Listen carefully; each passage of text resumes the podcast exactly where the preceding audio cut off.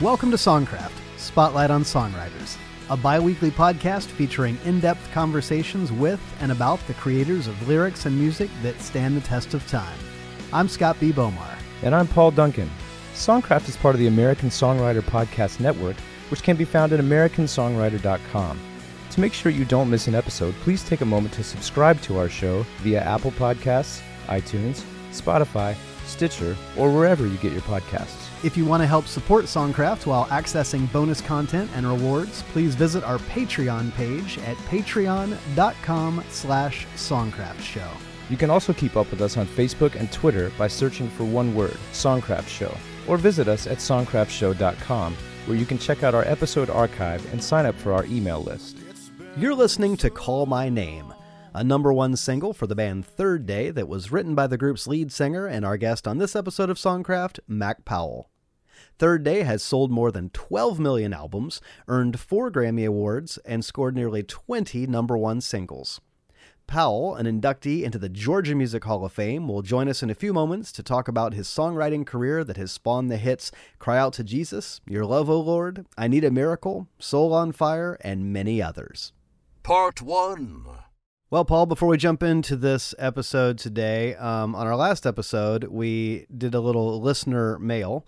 Right. And uh, it's always great to hear from people. So uh, we got uh, another one a couple days ago I thought I'd share with you that you haven't seen yet. Um, this is from a guy named Brian Matlock. And he says, uh, I just wanted to thank you for your podcast. Both of you are incredible interviewers. I can't tell you how much I enjoy the show. With respect, Brian. Wow. So, yeah. I don't know if if maybe my mom or your mom is is just sending us these in, under different names, right? But uh, um, we have been getting a lot of very uh, nice mail recently. So thank you to the listeners for letting us know that you are listening to the show and that you uh, appreciate what we're doing and um, even think that we're good interviewers. That's pretty cool.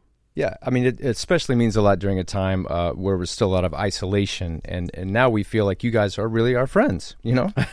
we're, we're not seeing our friends that often these days. So you guys are beginning to fill in the gap for us, even socially. Right, exactly, exactly. We uh, we we can't have any human contact, so we get at least email contact. Right, exactly. Um, so uh, I wanted to bring up something, Paul, that um, I, I noticed the other day. It, we're kind of getting into awards season, right? Right. Right. Um, the awards haven't started yet, but the preparation for the awards has started. Um, you're you're a Grammy voter, right? I am. Yep.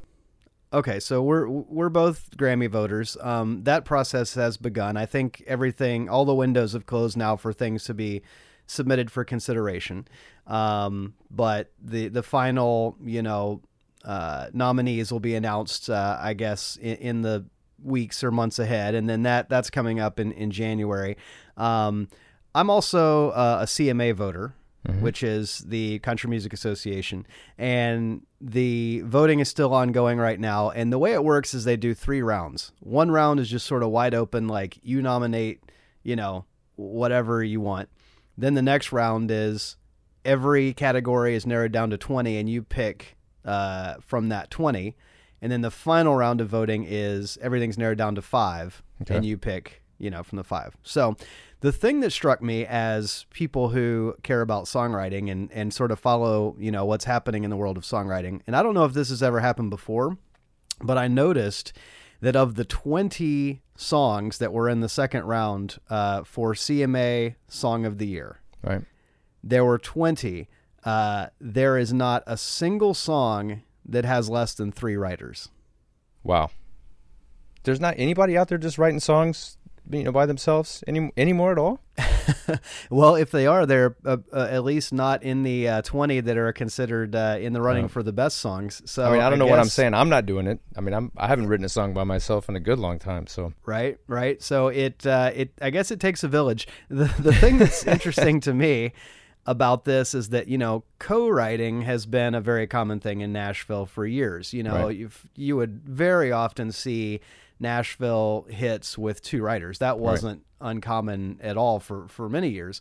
Um, but to think that not one single song out of 20 nominees for Song of the Year um, has a solo writer or just two writers. I'm not saying that that's necessarily good or bad. It's just a, a shift, and and I found it um, surprising. Well, you know, it's uh, we're, we're in an era now where songs are getting started and then sort of handed to another person to, to work on the next section and you know put it all Right. together piecemeal. Um, you can add up a lot of writers that way. Uh, That's you right. know. Yeah, because then it's like, man, this song's great, but you know who's like a great second line of the bridge guy?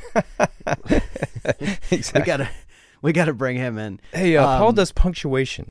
Uh, this chorus needs a comma. We we wrote that song with an exclamation point, but it was Yeah. too strong, and he came in and just ended it with a period, and it, it- uh, that was what it needed. Yep. And I don't know if I don't I don't know if you're allowed to to say you know what the songs are at this stage of the voting. I don't want to violate any rules and you know get kicked out of the CMA or anything. But I will say um, that some uh, some past Songcraft guests uh, are certainly represented in the, in those 20 songs. Um, I think about uh, Shane McAnally, for instance. No surprise to see Shane, who's Right. uh, no stranger to the the CMA Song of the Year category. Um, Brett James, who was a recent guest, is on there. Uh, Natalie Hemby, who has been on our show, is on there twice. Wow. Um, so that's pretty cool. So anyway, cool to see some of our uh, our old Songcraft friends uh, in the running for CMA Song of the Year. Um, but enough about the CMA because I want to talk about the Dove Awards. Um, the nominees for the Dove Awards were just announced recently.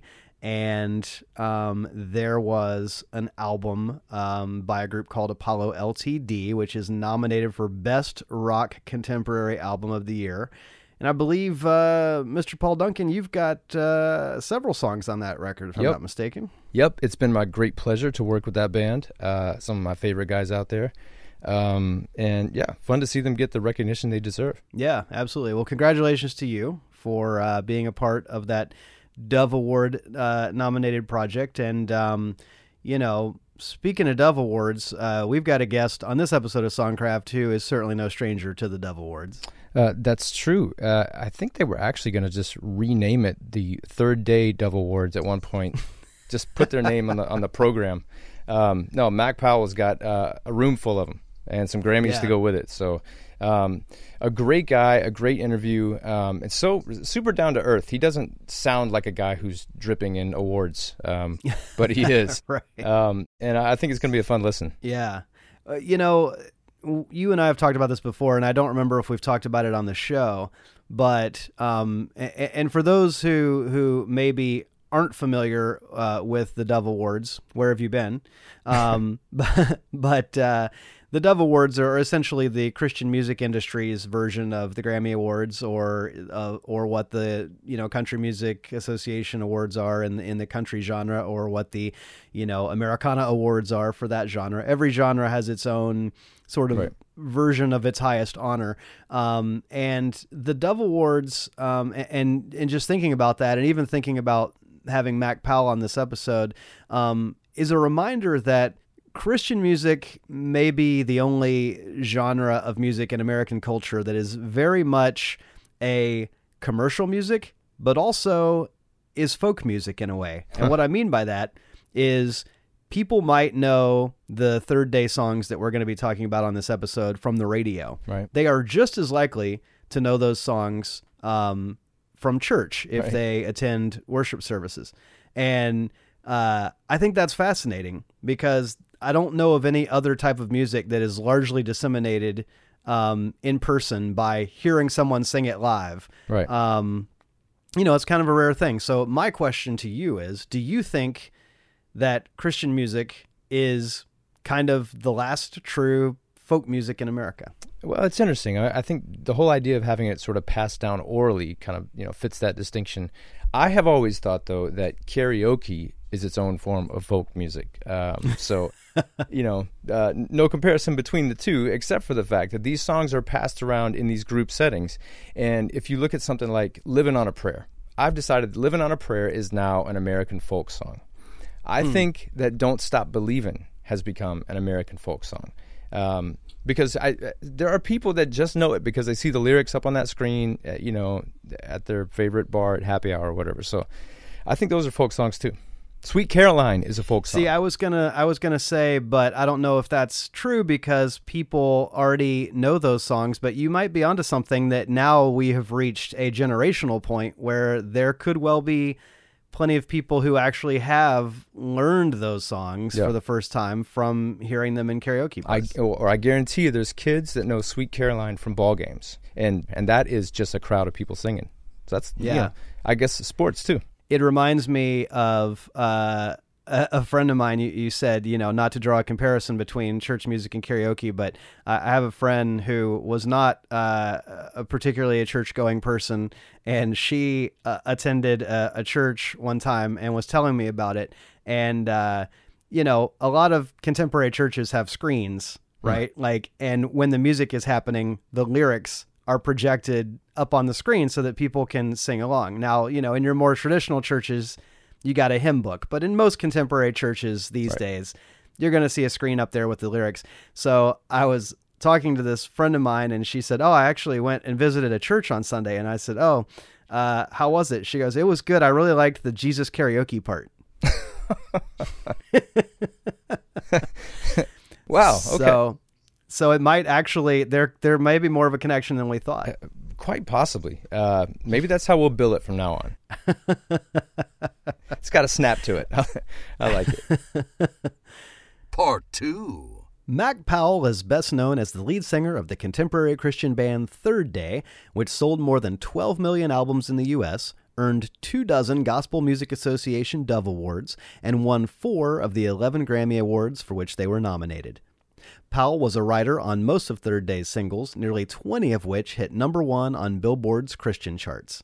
These include Nothing at All, which was also a top 40 hit on the rock charts, Alien, Sky Falls Down, 40 Days, and the gold certified single Cry Out to Jesus, all of which won Dove Awards for Rock Song of the Year, as well as the church standard Your Love, O Lord, Sing a Song, Mountain of God, Revelation, Born Again, I Need a Miracle, the gold certified Soul on Fire, and Call My Name, which was subsequently covered by Keith Urban.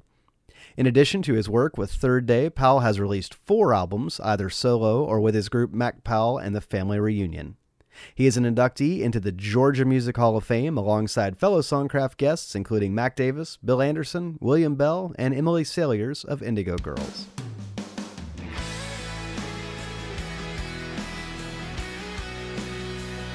Mac, welcome to Songcraft. Hey, thanks so much for having me. Well, it's kind of rare that I get to talk to someone here that's a friend and someone that I've actually had a chance to work with recently. You know, most listeners will associate you with your band projects, Third Day and Mac Powell and the Family Reunion, but you've been working on a solo project this year. As someone who has been in bands for pretty much your whole adult life, how different is it now to be working on something solo? That's a great question. Um, you know, there's one of the great things about being in a band is depending on the size of the band, the number of members. For us, for a long time, it was uh, four members and then five members and then back to four members. Uh, but you know, regardless, from that four to five members in a band, the the best thing about it is that you've got four other guys there with you, you know, helping to carry the load. You've got guys who can can help in so many different ways and pour into you know helping you develop songs and helping you uh, in, in so many different ways. So that's the best thing about being in a band. The worst thing about being in a band is you've got four other guys there the whole time. You know so it's the so it's the good and the bad is is the same. It's both. And so um you know there are times when i miss that band feel uh, but also I love the freedom of going, you know what? I'm the ultimate boss of my own music and my own songs, good or bad. Um, you know, I, there are so many times in the past where I can remember we spent literally an hour arguing over in a band, you know, in third day, arguing whether we were going to go to the A minor or the C, you know, and somewhere in the song. And it's you laugh, but it's true. I mean, we've done that because but but it's like now I don't you know I just get to fight with myself about that for 45 minutes instead of an hour. So there's uh you know there's great things about I, I, that's a long answer to say there's great things about being a band, great things about being a solo artist. I'm I don't really know the answer to your question yet because I'm still kind of Yeah. trying to to trot through that but uh but I do you know there's always other people involved unless you're you know uh Charlie Puth or somebody like that who can just do everything by, or McCartney, you know, can do everything by yourself. There's always other people involved anyway. So I don't feel like it's that major of a difference. I just have a little bit more say, I think, in what's going on than than what I normally would have. Good or bad, I guess. right, right. Um, well, let's take it back to the early days. You were born in Clanton, Alabama, which uh, I, I, was actually born in Montgomery, which is thirty or forty minutes away. Which okay, is big town. It's the capital of Alabama is Montgomery. Okay, that's the place where they, they actually had hospital. But I was raised in Clanton, which is the little town north of there. Yeah. Right, right. So Clanton is a, a, small town. Um, yes, and apparently the, the the peach industry is is kind of big there. But I'd like to know what is it that we should know about Clanton in terms of what that environment meant for you in your formation as uh, a person and as a, a musician yeah. and songwriter. Well, Clanton is really, and, it's been a little while since I've been back there. I moved over to the to Marietta, Georgia, right out. It's a suburb of Atlanta uh, when I was a sophomore in high school, which was many, many years ago. But Clanton was just that typical small town. You know, if you if you see this like a Southern Gothic movie or you know read a novel, that's that's kind of what you've got in Clanton. When I lived there, and I say I was raised in Clanton, but I was I was raised 20 minutes outside of Clanton. Clanton was the big town of 7,000 people, well. and I lived on a dirt road, you know, in the middle of nowhere like Clanton didn't even have a McDonald's. Like Russia had a McDonald's before Clanton, Alabama did. And I just remember, you know, just growing up going there's there wasn't a movie theater, there wasn't there was a skating rink, there was a Dairy Queen and a Pizza Hut, and that was like, you know, that was big time. Right. And you had to go you know far away you had to go at least 30 minutes to to see any other kind of civilization um, now that being said, there were grocery stores and you know little mom and pop stores and stuff like that. And there's a little town square, and but um, but it's yeah, you're right. It's not a big town at all, and I think that really did play into just me as a person and me as a songwriter in regards to growing up in the South, uh, not having very much, you know, being kind of poor to to lower middle class. Um, and just really always wanting it, eh, dreaming. I think you, when you grow up in a town like that, you you're a dreamer sometimes. Yeah, uh, you want more. You want to try to. You, you see what's happening on TV and in, and in movies, and you go, man, there's there's more to this. Now I say that, but at the same time, when it was time for me to leave, it was a very uh, a time in life as a, I was a, a, freshman in high school, about to be a sophomore. So we moved the the summer between my freshman and sophomore year of high school, and I was really like that. Those are formidable, formidable years, and I did not want to leave. I just thought, man, how in the world can I move to Atlanta, Georgia? I don't want to. I'm just, you know, you're learning how to drive, and I'm like, I can't. I can. I'm driving as I'm 14 and 15 on these back roads by myself, but I can't drive on the interstate in Atlanta. So I was scared to death to go to Atlanta, but at the same time, you know, there's that that push and that pull of I don't want to leave this little town and my friends but at the same time, I'm dreaming for, of something more than this. You know, you were growing up in the church, um, and I'm sure you were exposed to, to plenty of, you know, sort of Christian music and art influences at the time. But when I hear your singing voice and when I hear the music you've created, I hear a lot more than just uh, church influences in there. I, would like to know what was mm-hmm. catching your ear as a kid. And did you kind of have to sneak around to listen to rock radio, or was that something that your family was, was cool with?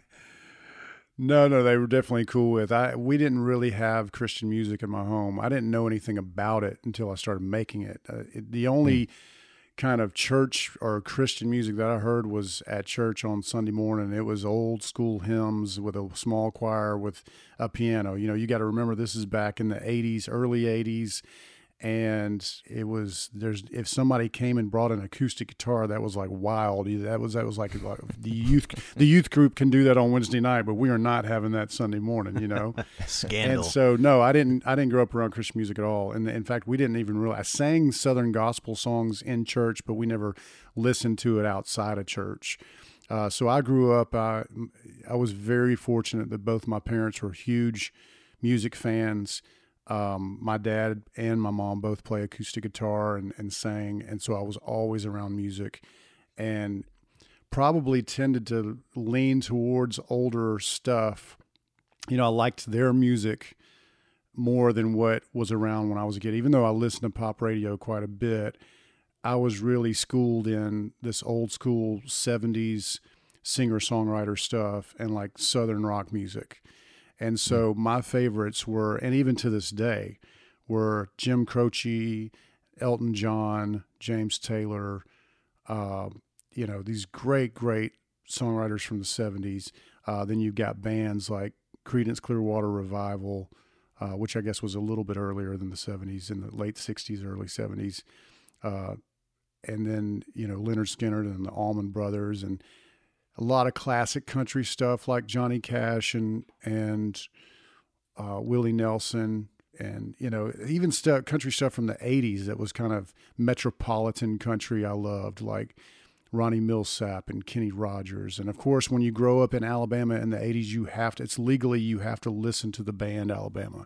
And so i had a great influence of all this um, older stuff this classic stuff. And and i think that truly carried over as well into my songwriting into into what I'm in the kind of music that I make.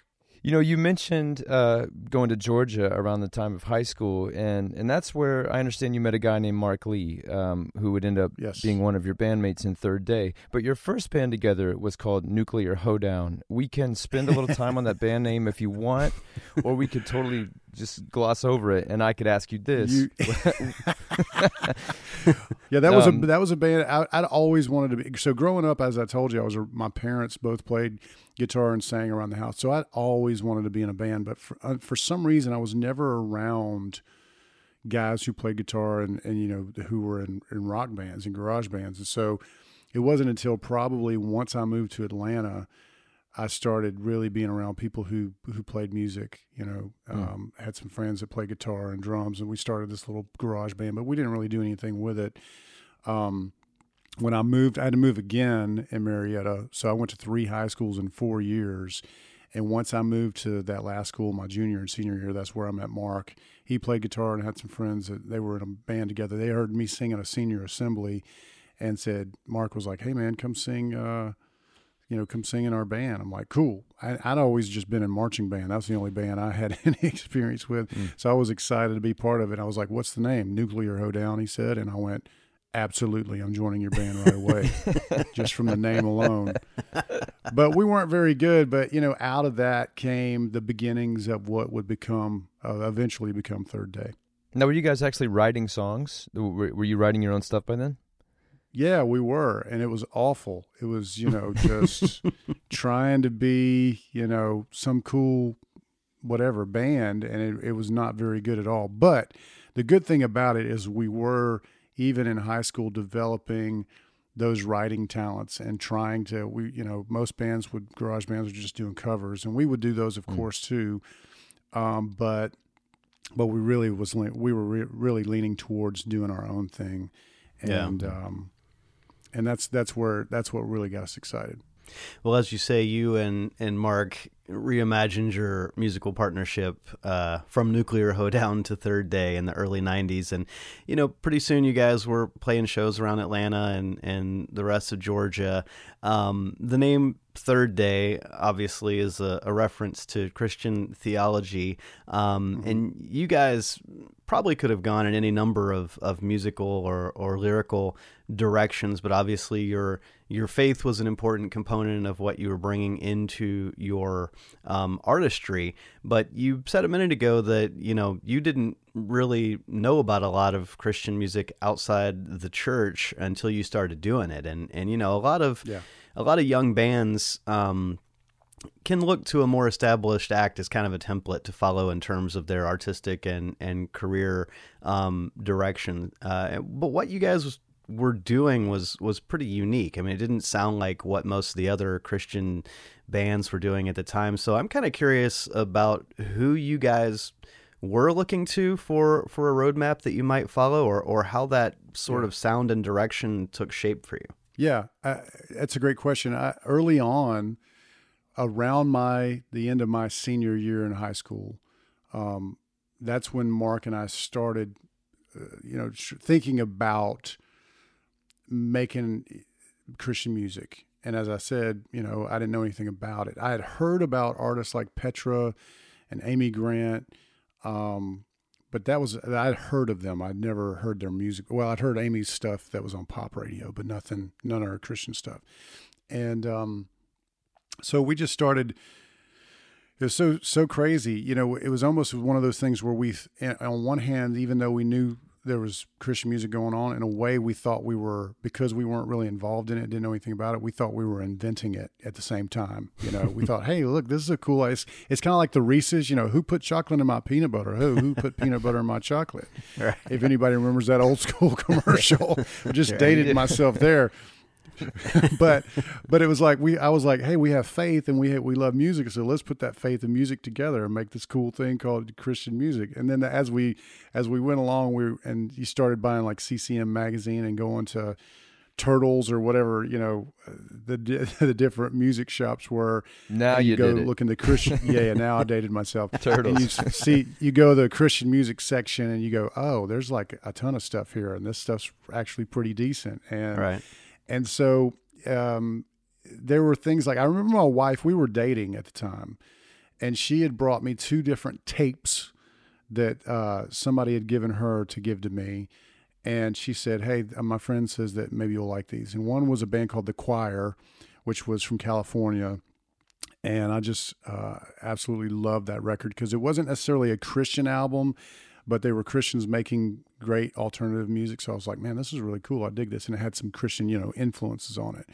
Uh, and then she also gave me Michael W. Smith's Go West Young Man, which Michael had a, a big pop song on the radio. So I'd heard that and I went, oh, cool. Yeah, I've heard this guy's song on the radio. And I didn't know he was a Christian. And so those were two of the earliest things that I'd heard. And then Mark and I had bought a CCM magazine, which was the big magazine for Christian music at the time.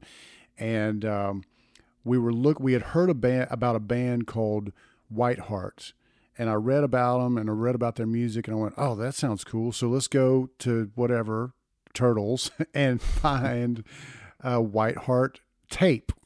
And so we went and we looked and we couldn't find one and we found, found one called White Cross and i went well that's close enough white heart white cross that sounds like a christian band let's get that and they were like this very 80s early 90s you know almost as like a hard rock slash metal band. And i remember putting that tape in like we we were so excited. We bought this thing we got in his his car and we put the tape in and it started and just like with this guitar solo i was like oh my goodness. Like it was like oh the veil was lifted and and the sun shined down. It was like this is what we want to do. Now our music didn't turn out anywhere nothing like theirs but it was cool to finally hear something that was heavier and you know but with a very christian message. Hmm. and then as time went on we we'd learn about all these great artists like Steven Curtis Chapman and Rich Mullins by far was our favorite. Rich is still to this day my favorite songwriter of all time. Um, just an amazing writer and we would go see him in concert and just his, sing him in concert and it was a very acoustic kind of singer songwriter thing which is as I said earlier, I grew up with that kind of stuff. But now hearing a singer songwriter thing with a Christian message was like, I mean, the the it was just my world had changed, and I was like, that's what I want to do. Hmm. Wow. Well, you guys really started working it as an independent band. Uh, eventually, put together a couple self-released albums in the early '90s, "Long Time Forgotten," and then "Contagious," which earned you your first label attention from Gray Dot. And uh, that's where we see the momentum start to build on itself. And it's my understanding that "Contagious" was reimagined as a self-titled album that sold about 10 times what you did on your first project and then that was enough to grab the attention of reunion records which bought out your contract yes. you know and released a, a reworked version of the album again which sold hundreds of thousands of copies at that point on the strength of songs like consuming fire and nothing at all which blazed up the christian charts even gave you guys a top 40 entry on on billboard's mainstream rock chart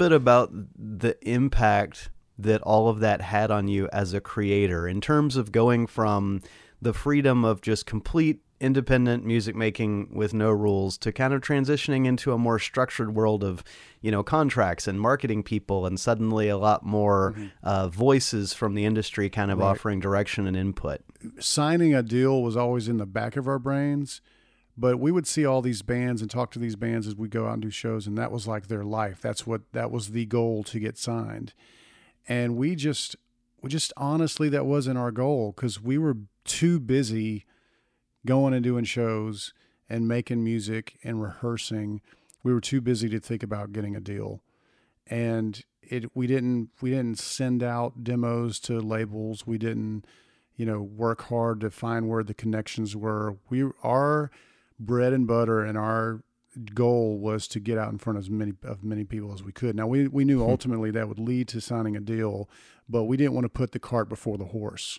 And I think so many people, even to this day, they think, man, if I get signed, then that's going to be the way to do it. And it's just as much as things have changed in the music industry, and I know I don't want to sound like an old man, but it just feels like in in some regards that some things never change in the sense that the best way to get in front of all those people is to just go do it yourself. And then then you'll have partners that come along and and you know help throw into that and make that happen. But for us it was just like going out booking shows trying to have the best live show we could that trying to have the best songs that we could winning fans and then bringing those fans to the next show and and growing it from there. And that's what we did. And so by yeah. the time when we signed our independent deal it was kind of out of we didn't re- even really need to we just we didn't even really want to we were kind of pushed that way by a manager at the time and um, we thought, well, okay, well, we because we'd already made our record. Uh, there, we didn't need any money from a label to to put behind it. Our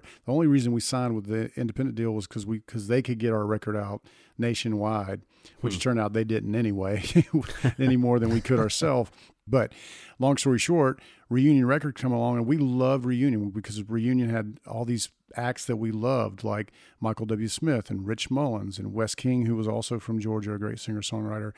So when they came calling, and we'd had some other labels that came to us before, but we just weren't. It never made sense to us to sign uh, and just give our music away. You know, when they came, we were like, okay, this is a partner that we appreciate what they do, and so um, they just kind of redid our record and repackaged it, and we remixed it, and we put a couple of new songs out there and put it out there, and it was a little bit of both you know, we thought we are going to take over the world and be the next big band, but at the same time going, okay, I'm, when this is done, I'm going to go back to college and get a degree and get a real job, you know?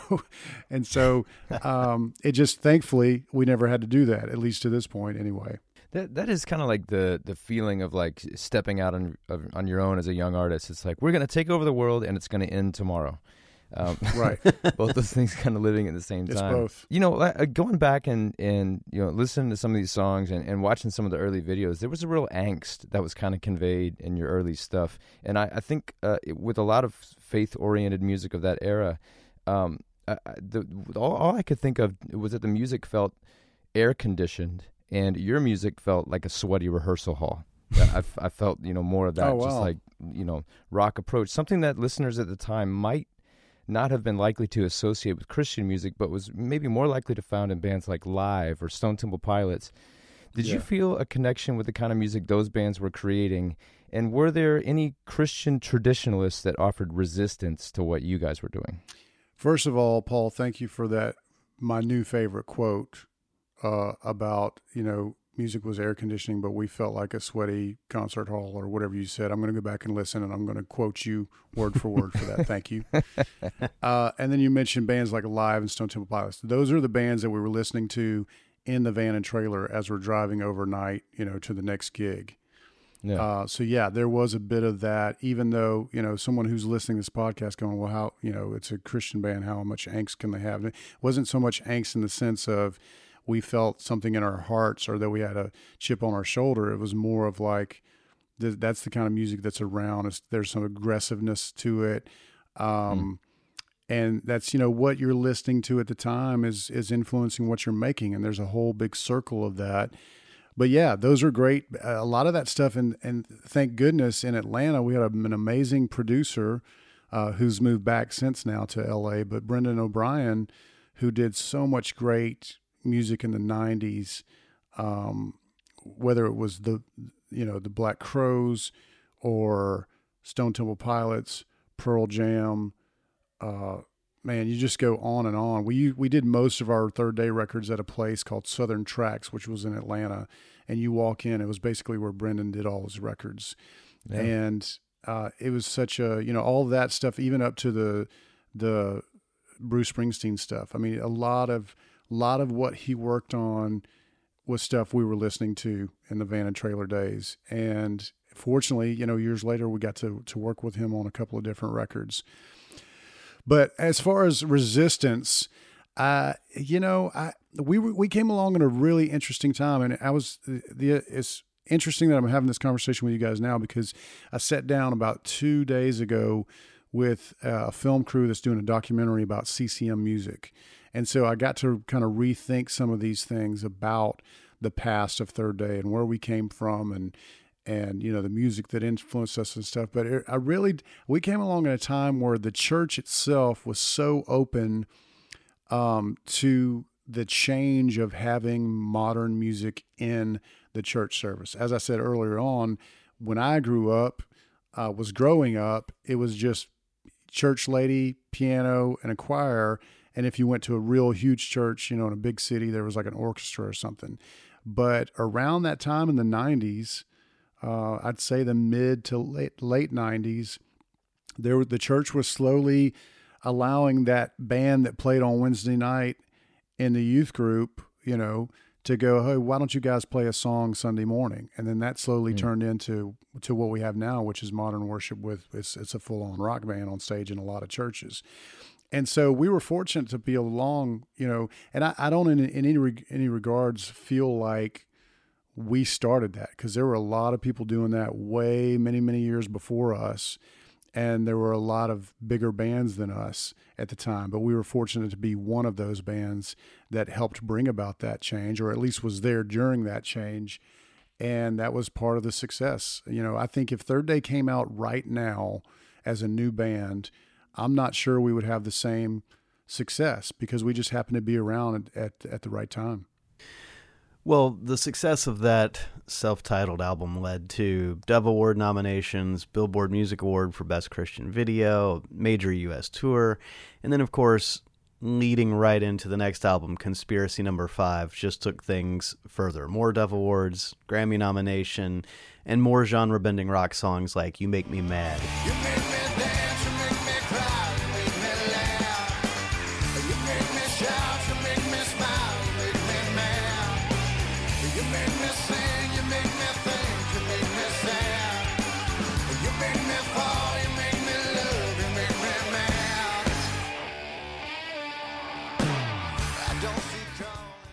You know that record is interesting because our first album was kind of like a very garage band kind of record. And and that's who we were really.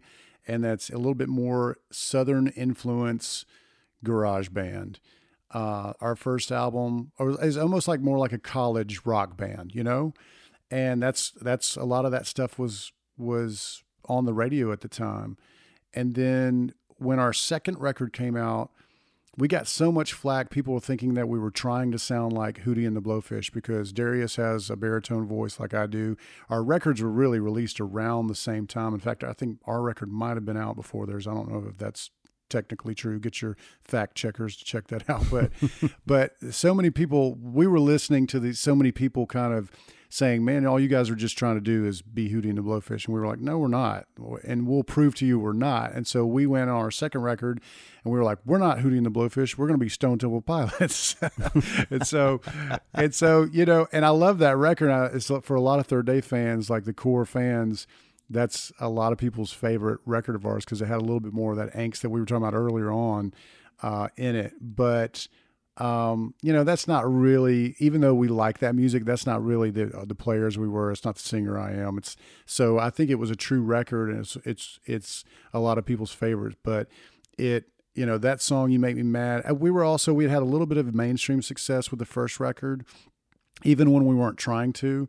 Uh, and so we thought, man, if we actually try, maybe we'll get even more success. And we and it doesn't, you know, you guys know it doesn't work like that. so I think the song "You Make Me Mad" was was a song about.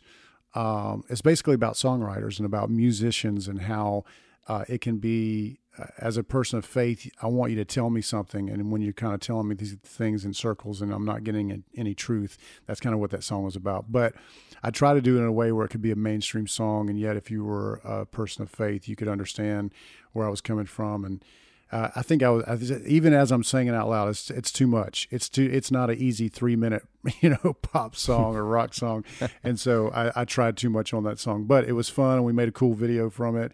A lot of people love that song, love that record, Conspiracy Number Five. But I think in it in doing that whole record, even though I love it, it wasn't who we were to heart. And when we made the Time album, and I don't know if I'm jumping ahead of you guys, but that was a really true return to who we are as Third Day, and probably my favorite, if not one of my top two favorite albums that we ever made. You know, when I look at the writing credits for the songs in the Third Day catalog, I often see you credited as uh, writing nearly all the lyrics, while your bandmates are credited for musical contributions. Would love to hear a bit more about how the actual nuts and bolts process played out for you guys in terms of how you developed ideas and how mm-hmm. you um, collaborated to bring those full songs to fruition. Yeah. I, I you know, a, a, lot of what we would do is I, I wrote the majority of the songs. Uh, Mark Lee had written quite a few songs as well who started the band with me uh, in high school. We were talking about earlier, uh, and a couple of the other guys would write stuff uh, occasionally. But what we would do is just sit down in a circle with acoustic guitars and go, "Here's ideas. Uh, you know, what do you guys think about it?" And most of the time, whoever came up with um, with the initial idea kind of got the credit as the the main songwriter, but everybody we we included everybody in the band because we talked through those songs and we sat down and worked through them and you know David maybe the drummer would throw in a good idea not necessarily lyrically per se but just musically you know where we could go. And so because we were a true band we wanted everybody to get credit. And so we had set it up way way and I think we that was a credit to us as a band as as these young kids starting a band. We knew early on everybody needed to feel like they're part of it and so uh, we had just split up things um, from a publishing and a songwriting writing standpoint, there everybody's going to get at least a, a, piece of the pie. But the person who kind of came up with the idea got you know half or or at least the more of a majority of, of the song.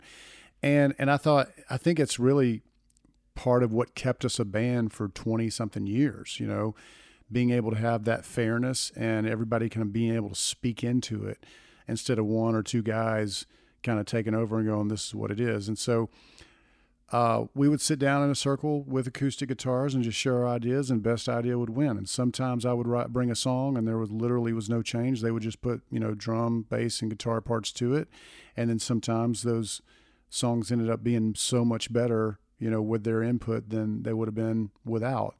And so, um, yeah, it's a, it's a fun. It can be a difficult, as you guys know, it can be a difficult process. Kind of sometimes when you find that compromise it's not for the better, and then sometimes it is for the better, and so it all balances out in the end. I think. Well, you you know you mentioned the the Time album, uh, and that was an album that had more of a more of a southern rock flavor, and like you said, more, more of your roots were coming through. It's funny that that may have felt like a departure to some fans, but to you guys, it was like you're just letting your true selves shine through. Um, mm-hmm. But with every sonic turn the band made, each project was anchored, you know, with with radio songs, of course, but also there were songs that became really popular in church settings, like "Your Love, O oh Lord." reaches to the heavens.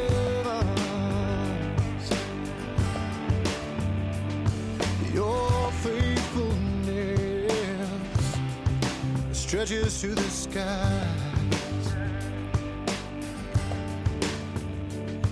Your righteousness is like the mighty mountain. Yes, your justice flows like the ocean's tide. Since you're somebody who's created uh, both types of songs. You know, for our listeners who might not be familiar with uh, the difference between, say, a Christian radio song and a church worship song. First of all, is there a difference? Do you think there should be a difference? And can you break down just what that difference is? Mm, man, that's a great question. I, I, Paul, I think I'm still trying to figure that one out. I think there is a difference. Um, I think there there's a difference, and yet there are times when certain songs kind of, for lack of a better term, crossover.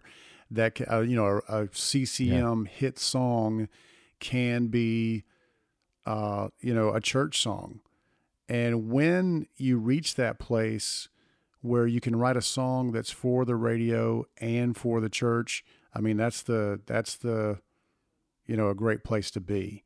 Uh, and it doesn't happen often, but when it does, it's it's a song that you know will, especially within our market, within the Christian market, that can last um, you know a decade really. Mm. And so, yeah, I think there are differences. I think there's a difference in somebody being in their car driving to work or driving their kids to soccer practice or whatever and listening to a song and singing along, and then being in church on Sunday morning and having that congregational feel of everyone singing along. Uh, you know, to the lyrics. Now, I say that out loud, but as I say that, I'm also thinking about everybody loves, you know, whether you're by yourself in the car singing Take It Easy with the Eagles, or mm. if you're, you know, at a concert with thousands of fans, everybody sing along. So, you know, church is different than a concert sometimes, and it, and it needs to be. but yeah. uh, but there are those times, is like I said, when it kind of when it crosses over uh, and and it's kind of in both worlds, and that's that's a beautiful place.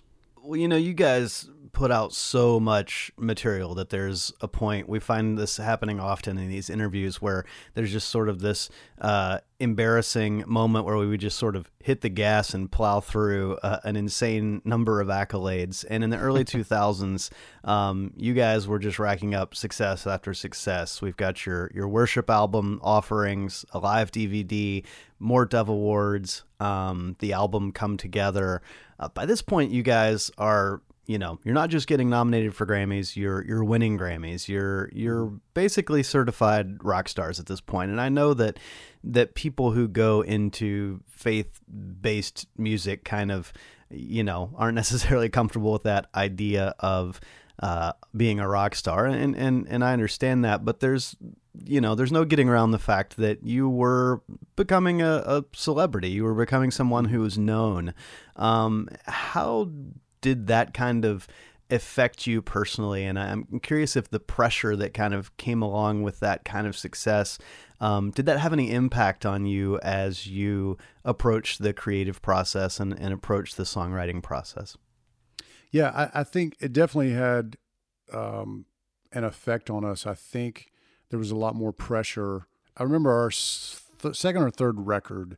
I forget which one. I think it was our second. Maybe that conspiracy record might have been the time record that which was our third. Um, I remember somebody at the label saying, "Okay, you guys have this new record that you're making. It's the most important record that you'll ever make." And I went, "Okay, cool." Jeez. And then the next one we made, they were like, "You know, this is the most important record that you'll ever make." And I went, "Okay, yeah, you said the last one." And then the next record, and on and on. And you know, early on, I remember going, like, I specifically remember thinking about Elton John and asking the question at what point does Elton John go, man, I'm just going to make my music. I'm not going to worry about the number one hits. I'm not going to worry about selling a million records. I just, now, I don't know if you ever get to that point because you always want to be successful and you want the record to do well. But at what point do you not feel that pressure that it's the most important album that you ever made? And I don't hmm. know the answer even now. Um, I probably could come up with an answer for you if I sat down and thought it through. Um, but I, it's probably just different for everybody, for every artist. But I just realized it's both. Every record is the most important record that you make, but at the same time, you also have to, as an artist, just make what you make and not worry about those things. Those accolades are beautiful. I'm sitting here right now, and I'm not saying this to brag, but I'm in the room. I'm looking at my four Dove Award, or sorry, four Grammys. I'm looking at 20 something Dove Awards, and it's beautiful. It's cool. But man, those, and not to sound like Mr. Spiritual Man, I, I would I, I don't want to give those things away. I love them and I'm very happy for them, but they end up just being on a shelf and collecting dust. So the important thing really, even though those those accolades are cool, and I want more of them. Don't get me wrong, gentlemen. I'm going to do my best to win more awards and be successful. But right. once you come to a realization that there's a lot more stuff that's a lot more important than that, then there's a freedom in it, you know and there's a freedom to kind of make the music that you want to make. It's like Tom Petty said. Uh, I forget what interview it was, but he said, "Man, all I do is go and make the music that I like, and if I like it, I think somebody else is going to like it too." And that's that's kind of the hmm. approach I, I have now you know, as part of, like Scott said, sort of hitting the gas and, and flying through these projects in the early 2000s, I mean, there's uh, offerings too. Then there's The Wire. Mm-hmm. There's more Grammys featured on 60 Minutes. Uh, I mean, it, it, it's a whirlwind. Um, then you've mm-hmm. got wherever you are, and and it's. I, I, started looking at the song specifically at this point, and I looked at the song "Cry Out to Jesus." That's mm-hmm. a song, you know. First of all, that album not only dominated the Christian charts, but like many other albums of yours, it also made a strong showing uh, on the mainstream radar. You know, you're talking about top 10 on the Billboard Hot 200. When I look at songs like "Cry Out to Jesus," though, like it, that does not look like a moment where you're trying to tailor your content to angle for mainstream success, um, which right. is what I think a, a, a, lot of bands would have done. You sort of tighten up and you go, okay, now, oh, dude, we're on the hot 200 now. We we got to start, you know, really pointing this thing toward a mainstream AC angle or rock or whatever. That lyric is a pretty straight ahead Christian faith message.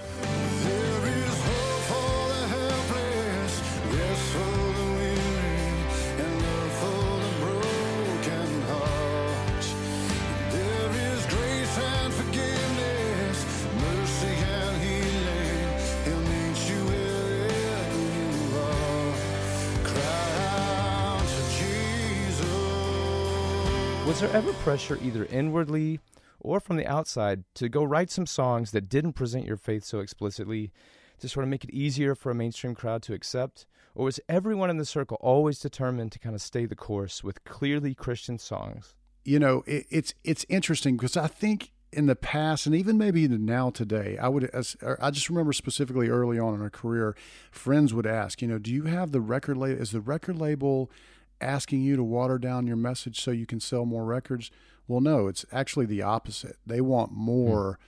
Jesus per minutes, we called it. You know, the label wants you to get the most, the Christian label anyway, wants you to get the most Jesus in there that you can because they that they know that's the market you're selling to. And I'm not mm. saying that's good, bad, or otherwise. That's just the way it is. And mm. I'm not criticizing it. I'm not saying it's great. I'm not nothing. It's just the way it is.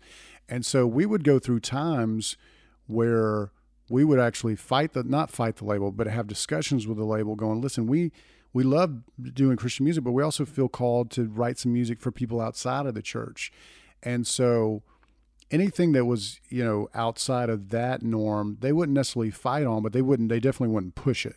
And so we would yeah. go through these seasons. We we would know we we'd go in uh, making a record. We go, this is going to be a very very let's say worship record. And so specifically, of course, it's going to be a straightforward message. Then the next record we go, all right, we did that. That was the season. We enjoyed that, did well, but we can't keep doing the same thing. We got to, in fact, when we, after we got our best success ever with the offerings record, which was our fourth album, which was a worship record. So first, here's a record. Here's a here's a great example. This is a record that was not even originally uh, counted against our contract. It was a it was a record we made for our fans. Our label didn't even want us to make it because they didn't think anybody would buy a worship record. That shows how different the days are now. Hmm. and so we said, "Hey, can we make this record and we'll just we'll pay for most of it ourselves." It, it was called a recall album, which is almost like making a Christmas record or a greatest hits record, where it doesn't really count against your your original contract. And they were kind of like, yeah, okay, yeah, you can make that, put it out for your fans. Maybe we'll sell 30,000 units and then we'll move on to the next record. And so we made it and it became a double platinum record. And then all of a sudden, you know, the label's like, "Hey, how about doing some more of that?" And we were like, "We thought you didn't want us to do that." No, no, no, that's what you do. You should do that. Well, we went and made a rock record after that, and it was it, it was a Christian record, but it was a lot more of a rock record. And we we did that specifically because we were like, we're not going to get stuck in this worship thing, even though we're thankful for it. I think it opened up the eyes of a lot of fans in Christian music. They thought before that Third Day was kind of like, oh, that's the band that the youth group listens to and that our kids listen to. And I think it really broadened the spectrum of people that listen within Christian music that listen to our music. And so I, I think that we, you know, just had these seasons where we would we would make what we wanted to make, and then we would also go, all right, this is we've done that, done this, done that. What's the next thing? What's a different way? How can we shake it up? Well, in 2007, Third Day released two greatest hits records, Chronology Volumes 1 and 2, uh, which featured your best love songs along with some new recordings of songs like My Hope Is in You and Thief.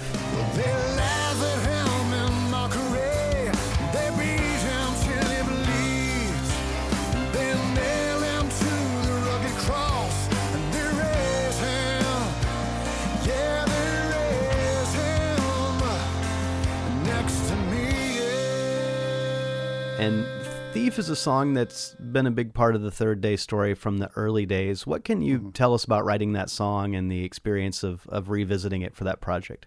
Thief was a, a song that I wrote, or, you know, I was, I was probably, I'm guessing 20, 19 or 20 uh, when I wrote that.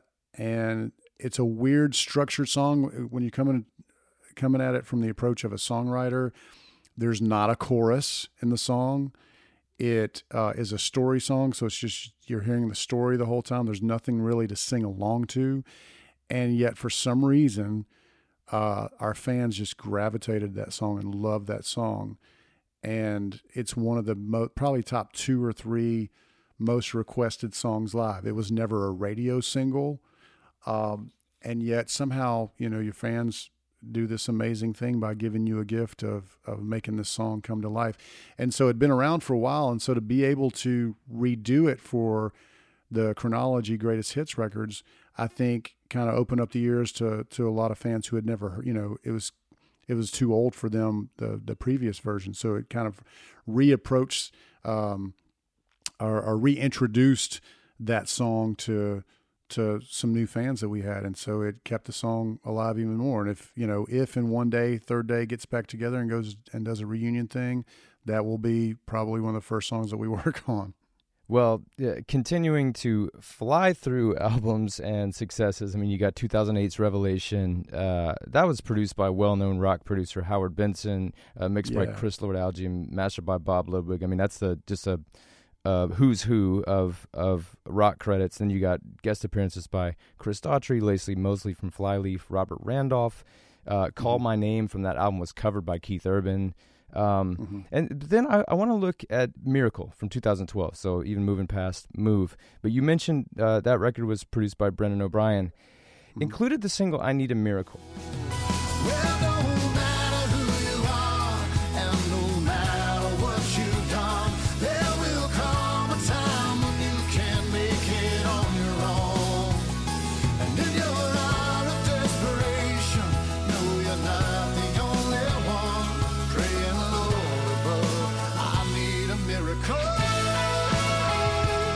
read somewhere that there was some talk of the song just being called Miracle, but that you fought for the title to be I Need a Miracle. I'd like for you to talk a little bit about why that was important to you, and as a songwriter, why does a title matter so much? Man, that's a great question. I don't even remember. I don't even remember doing that. I, I think um, I think probably you know, there I've this is another one of those. Do we go to the A minor or C? You know, we spent way too much time fighting over this thing. That does it really matter? I, you know, the record was miracle. I think for me, and yes, there. Even though I'm joking with you, Paul, there is there is somewhat and sometimes these things that you fight for sometimes they ended up not mattering and sometimes they they do matter i think i wanted people when they saw the title I need a miracle. And when they heard that or re- or even read it, that we've all been at a place in life where we've we've kind of whispered that prayer, you know?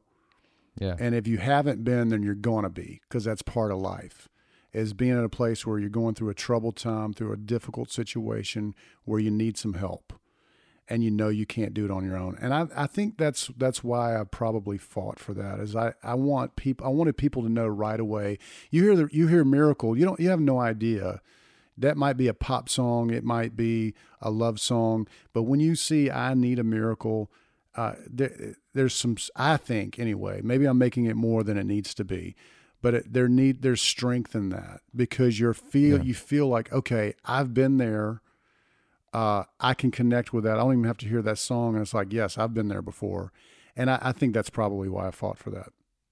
Well, after the worship album Lead Us Back, you put together uh, an album called Revival in 2017, recorded at the legendary Fame Studios in, in Muscle Shoals, which is hallowed ground for a guy uh, who, you know, was raised on Southern rock and, and so much amazing Southern R&B and, and rock music came out of that uh, part of the country, um, which had to just be a, a really cool experience um, and, and kind of a, a great capstone uh, for what became Third Day's farewell the following year in, in 2018. Um, you know, talk about a band with you guys achieved probably more than you ever could have imagined you would achieve when when you started out. But um, it was time to to call that project quits. But you certainly weren't done. You started Mac Powell and the Family Reunion shortly after.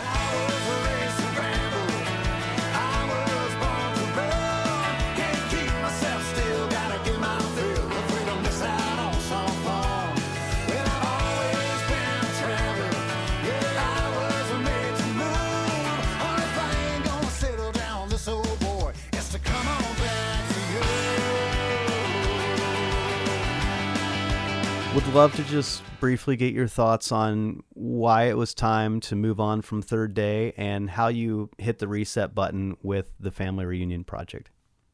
Yeah, it, you know it's interesting when you when you have uh, success and you have it for a long time, and you decide to kind of end that season. A lot of people look at it and go, "Man, why?" Because we were still doing really well. I mean, it wasn't uh, even though things had changed so much and we weren't selling the, the, the, same amount of records, nobody was, you know. And so when it comes to a live standpoint, we were we were still one of the top touring bands in, in the Christian market. Um, I think for us, being together for twenty something years, um, being on the road, it was it was a great great experience. Uh, it was I was, you know, at the time had been in third day longer than I had not been in third day in my life, and I, I think that's that's true hmm. for everybody in the band. There are more years of living in third day than not than living in not third day, if that makes sense, if I'm mm saying it correctly. But yeah. I don't know. There, we all just had we had gotten a place where, and I had known for a couple years, I really had this desire to make some country music, and I knew and I'd had a chance every once in a while when whenever Third Day would have a little break, starting in around I think in 15, 2015, I would go out and do some country shows, and uh, thankfully the label would allow me to make these independent country records because they knew you know it wasn't trying to shop it anywhere or anything like that. I was just making some music that they they weren't going to be able to sell or or put on Christian radio, so they allowed me to do that.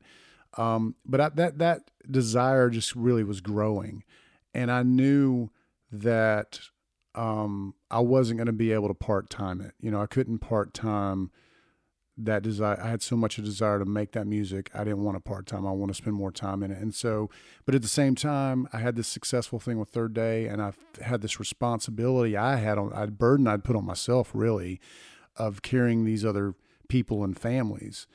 And I remember praying one day after I'd, it'd been a couple of years ago, and man, I really want to move on from third day. I want to quit so that I can focus on this other thing.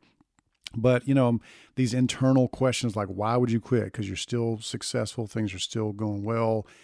And yet, you know, sometimes dreams sound crazy to, to people uh, when they're not their dreams. And I was praying and going, God, I know I feel like you want me to do this and move on, but, you know, I've got these other people that I'm responsible for. And I remember God just clearly saying, not in an audible voice, but just speaking in my heart, going, Oh, so you're their provider. And I went, Oh, no, I'm not. Mm. Touche, Lord. and so I think when I got to that point where I realized, hey, I got to do, I do need to keep, be a man and be to my commitments. But at the same time, I don't need to carry this burden that I'm a, I'm the one that supports these other guys because I'm not. Um, we're all working together in this. And so, and then all, you know, the other guys were Ty had moved on, our bass player, and Ty was kind of the the brains behind Third Day, and and joined the band when he was 16, and he was moving on to go take a marketing job. And he was my best friend for 20 years. And once he was gone, it was kind of like, man, I don't know if I want to uh, keep stay here. And Mark had some some stuff he was working on, some solo stuff, and David was uh, really wanting to be a photographer and approach that career. And so we had gotten to a place where uh, it was just time to move on. You know, uh, there's no reason uh, when you everybody's got other, other things they want to do and focus on to try to stay together.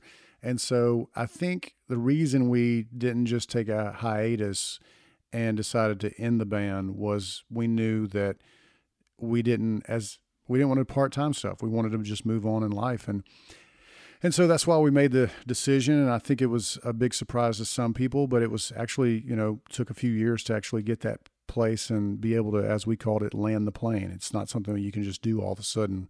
We want to do it in the right way and, and respect our fans and, and the label and, and all the people that surrounded us and, and helped us to be have the success that we had. And so we tried to do it in the best way. I don't know if we succeeded, but we tried to do it in the best way that we could.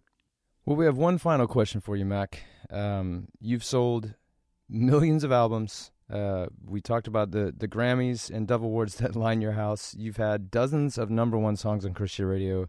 You are in the Georgia Music Hall of Fame, and you're continuing to work on stuff. You got a project coming out that I can tell everybody's going to be an exciting one. But if you could take Yes. that high school Mac Powell, just starting Mhm. out in Nuclear Hoedown, sit him down Yeah. and give him one songwriting tip, what would that be? Oh man. Don't suck. no.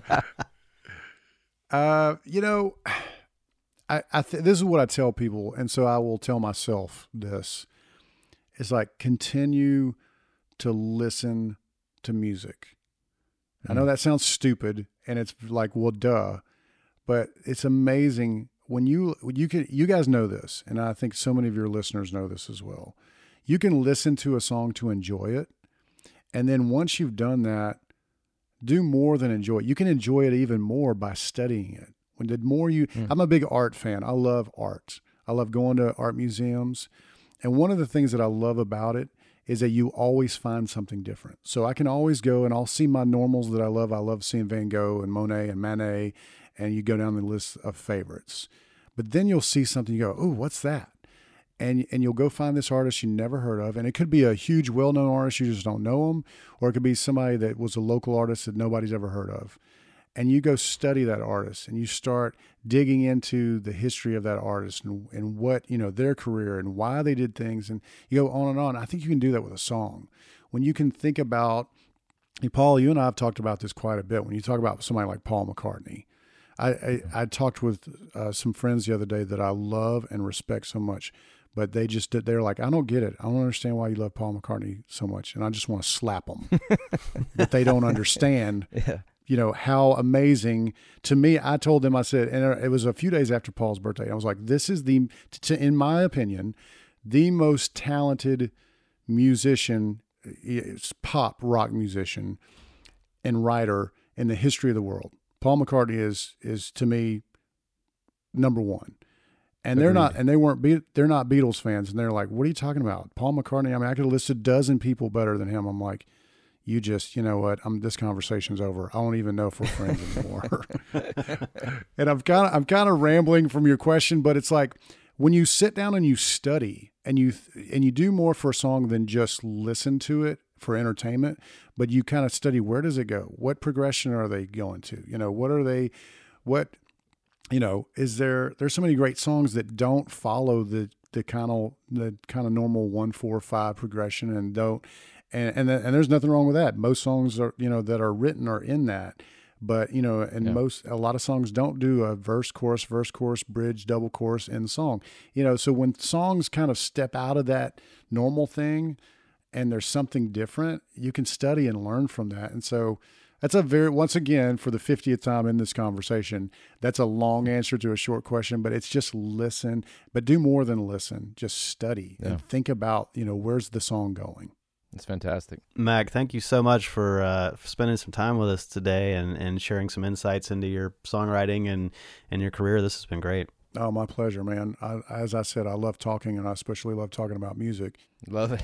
Yeah. Thanks, man. See you guys. Thanks for listening. We'd love to stay connected with you, so please take a moment to subscribe to Songcraft via Apple Podcasts, iTunes, Spotify, Stitcher, or your podcast app of choice. If you like the show, we ask you to consider rating us and leaving us a good review. Word of mouth is important, and letting our potential listeners know what you think of the show helps us tremendously. You can also sign up for our email list at songcraftshow.com and support us at patreon.com slash songcraftshow. And if you'd like, please follow us on Facebook and Twitter by searching for Songcraft Show, all one word. And finally, be sure to check out our friends at the American Songwriter Podcast Network at americansongwriter.com. Thanks, as always, for listening and for your support.